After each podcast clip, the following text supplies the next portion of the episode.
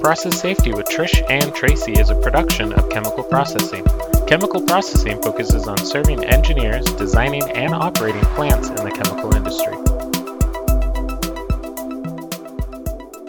Welcome to Process Safety with Trish and Tracy, the podcast that aims to share insights from past incidents to help avoid future events. This podcast and its transcript can be found at chemicalprocessing.com.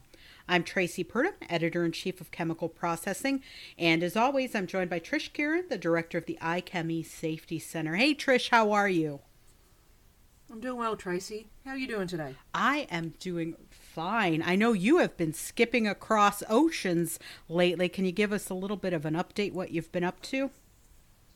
Yeah, so I spent a couple of weeks in Houston recently. So I was at the Global Congress on Process Safety. Great event. So, you know, kudos to uh, AICHE and CCPS for delivering another fantastic event. And uh, it was wonderful to see all my old friends again in the US that I hadn't seen for a year. So I always love coming over to catch up with everybody.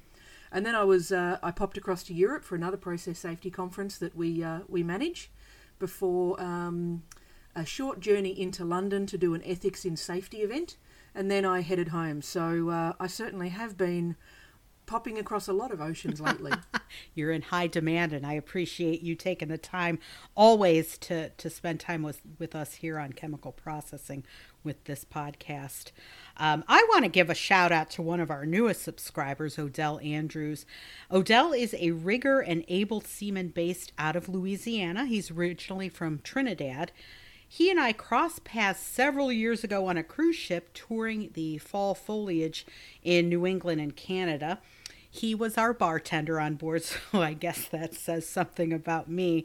Uh, but we did we did keep in touch, and I recently learned he now works in the oil and gas industry.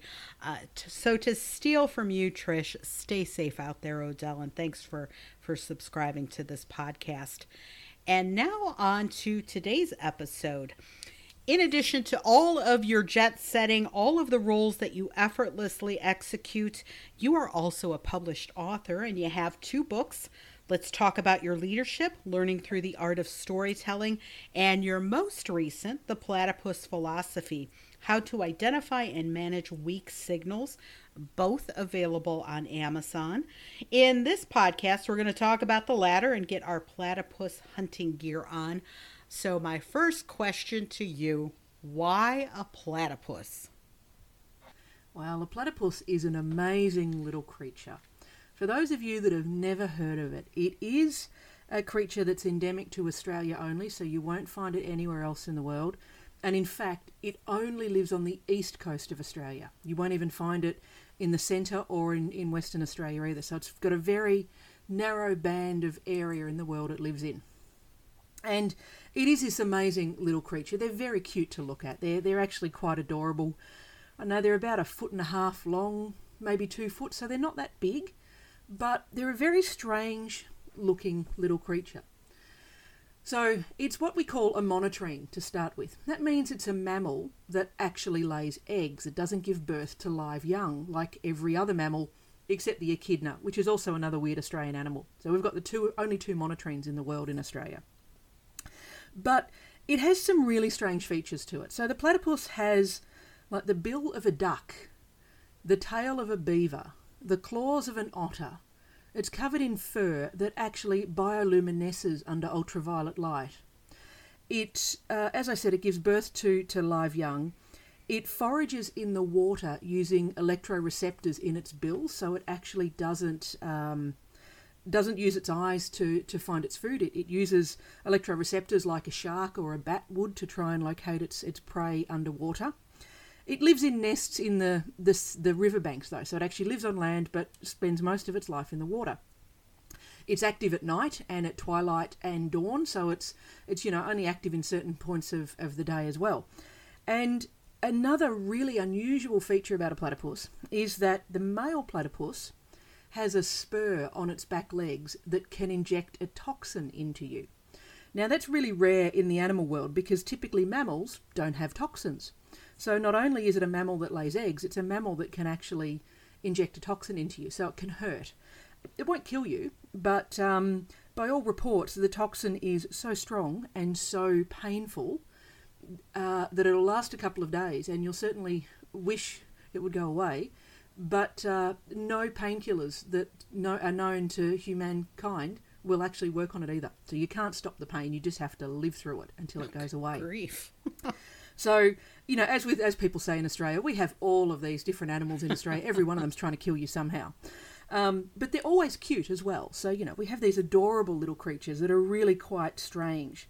And the reason that I, I wrote about a platypus, because, you know, I'm a professional process safety engineer, this all sounds a bit weird. Why did I write about a platypus? Well, the platypus itself is proof that the impossible is possible. Because who would have thought that an animal would have a duck's bill, a beaver's tail, otter's claws, glow in the dark, and all these other features that it has? It just it makes no sense. It is so improbable, but it exists. It's real. And the other thing is, is that if we only see a glimpse of, say, its bill, we might think we've got a duck, not a platypus, until we go looking to figure out what it is.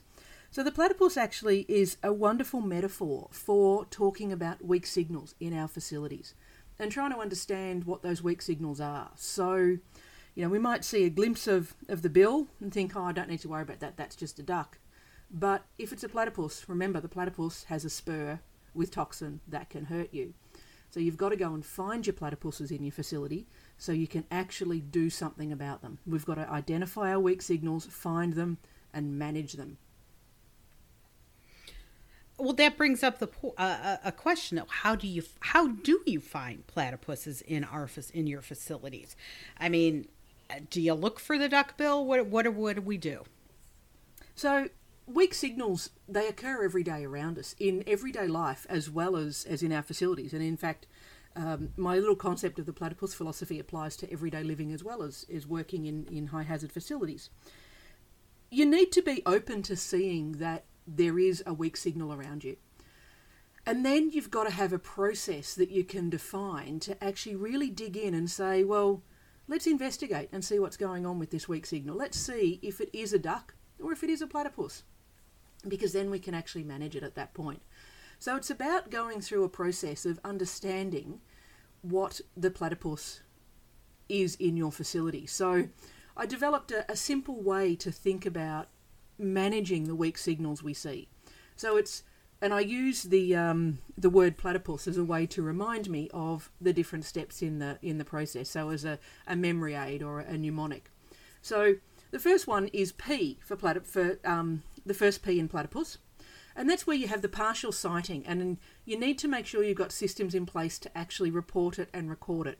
So that might be an alarm that makes no sense, or a lead indicator that's telling you something is a bit strange, or an operator notices something unusual in the field. That pump doesn't sound right, or you know, the, there's a, a strange thing occurring in this part of the plant in terms of the temperature profile that we just can't quite explain. There's nothing obviously going wrong, but there's a weak signal that's just appeared. L is to link the data. We need to look at what occurred and when and what information or data trends can be found on that particular weak signal at the time. And then A is for assess the data.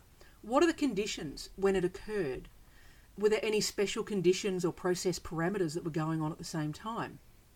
Task and timing. What else was happening? What simultaneous operations were going on? Does this weak signal only appear at a particular stage in a process, for example, or a particular time of day or day of the week? Why is for yesterday and yonder. Has it ever happened here before? Has it happened somewhere else? We need to explore some of the existing knowledge and learning out there. P is to perceive the scenarios, so understand what the hazards could be now that we've got a little bit more information on this weak signal and what consequences could eventuate. And that way we can actually start to map out and understand the risk. And U is to understand the controls. So that's when we actually then define the controls that we need to put in place once we know what the hazards are and what the consequences are, we can then get to the control stage of our risk management process. And lastly, S, you've got to secure the platypus. So this is where we need to make sure that the controls are implemented. We consult with the workforce on how to do this. They know a lot about what goes on in our facilities. Document what's going on and make sure that we've got it in place. We create the knowledge management around managing the platypuses that we have. So that sort of is a, a quick way to describe how we identify the platypuses and then what we do with them in our facility.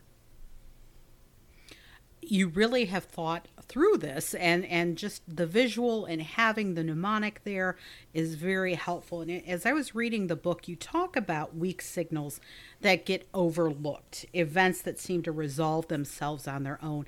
For me i chalk those up to things that i can cross off my to-do list. Okay it's fixed itself. I don't have to worry about that. But that's not really prudent is it? No it's not because it might be a platypus lurking there that you need to actually really manage. Uh, if we just assume it's a duck and we don't need to worry, or it's a beaver, we don't need to worry about it, we can just move on with life.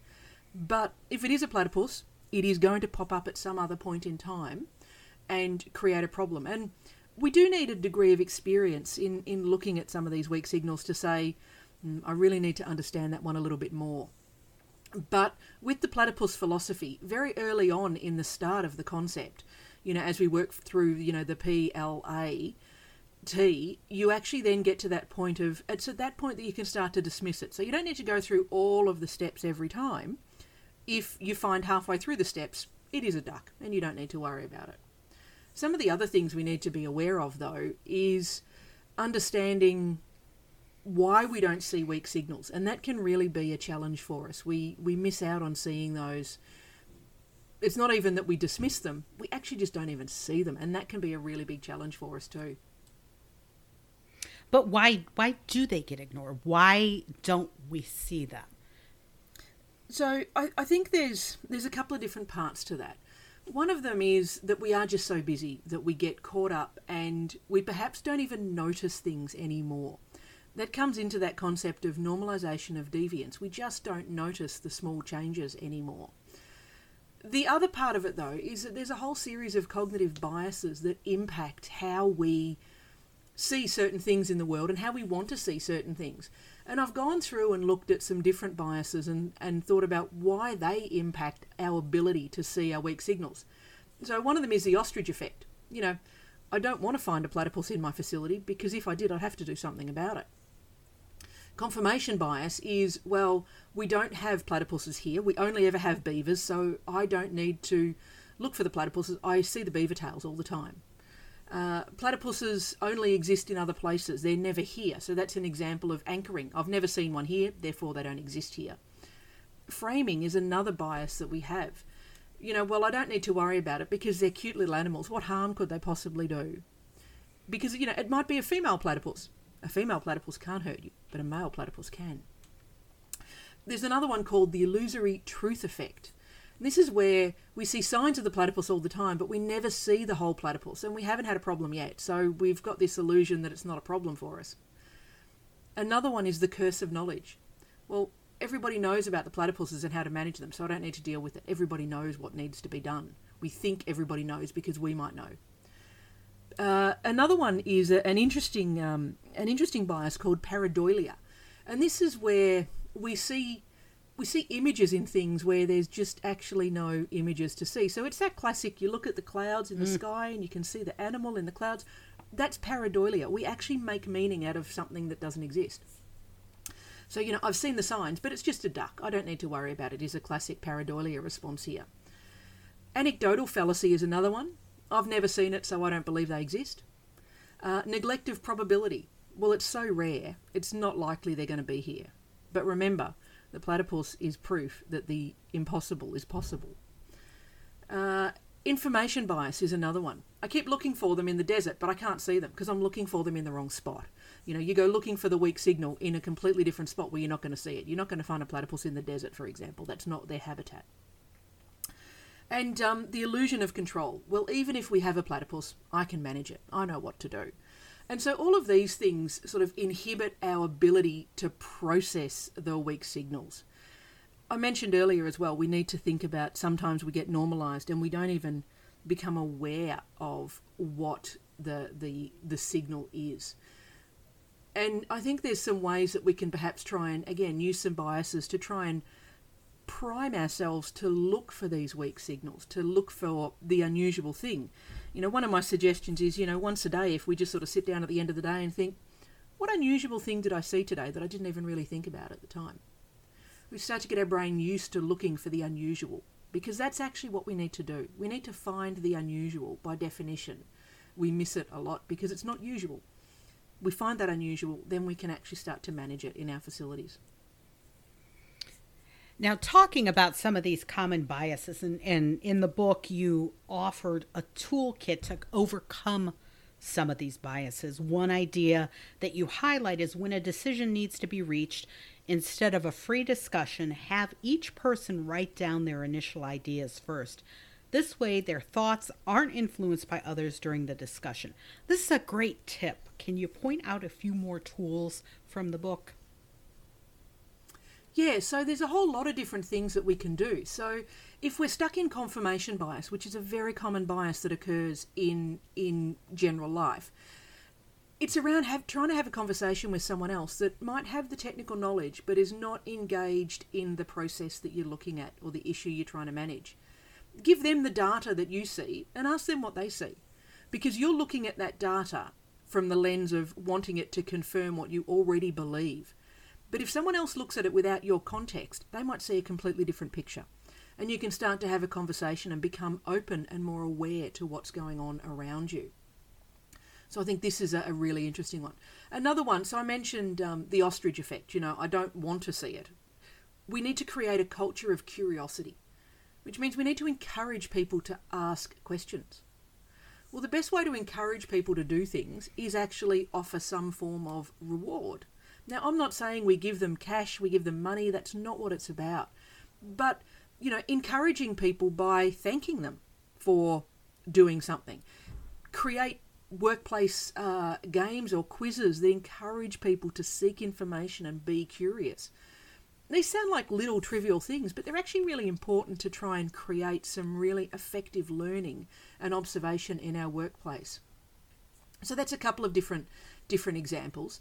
Um, another one is uh, the the framing one. So framing is actually a bias that we can use positively. We can prime our brain to look for things.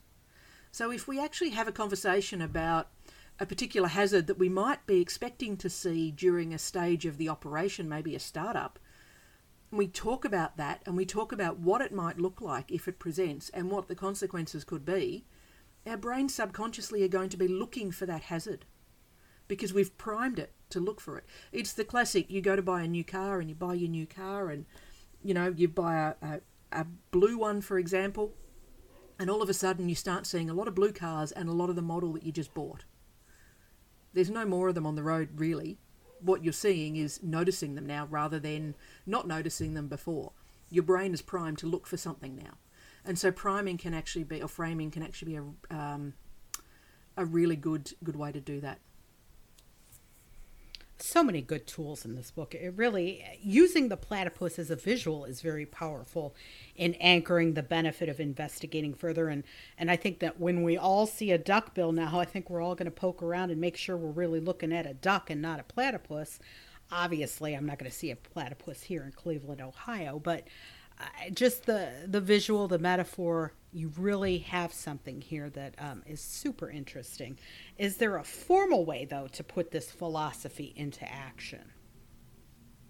So, look, I, I haven't got that far in in this book. I think there is going to be some further tools that come out with some useful prompts that take it that next step further. But we do actually, in this book, I do talk about a whole range of. I, I, go through the mnemonic of the platypus, and as I go through that, I do provide some examples of how to do each stage. And so, really, the formal process that we have right now is to follow the mnemonic of the platypus and work your way through it when you see that weak signal.